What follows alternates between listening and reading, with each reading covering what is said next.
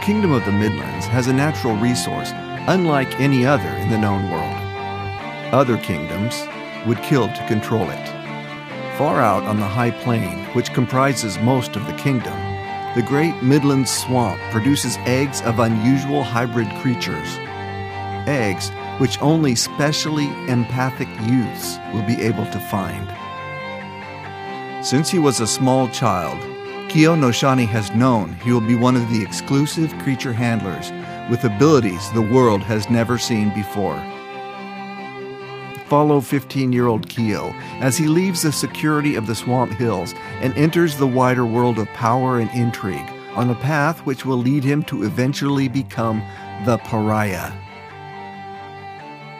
I'm Philip Norval Joe Carroll, author and narrator of The Pariah. Look for it on iTunes or at norvaljoe.com.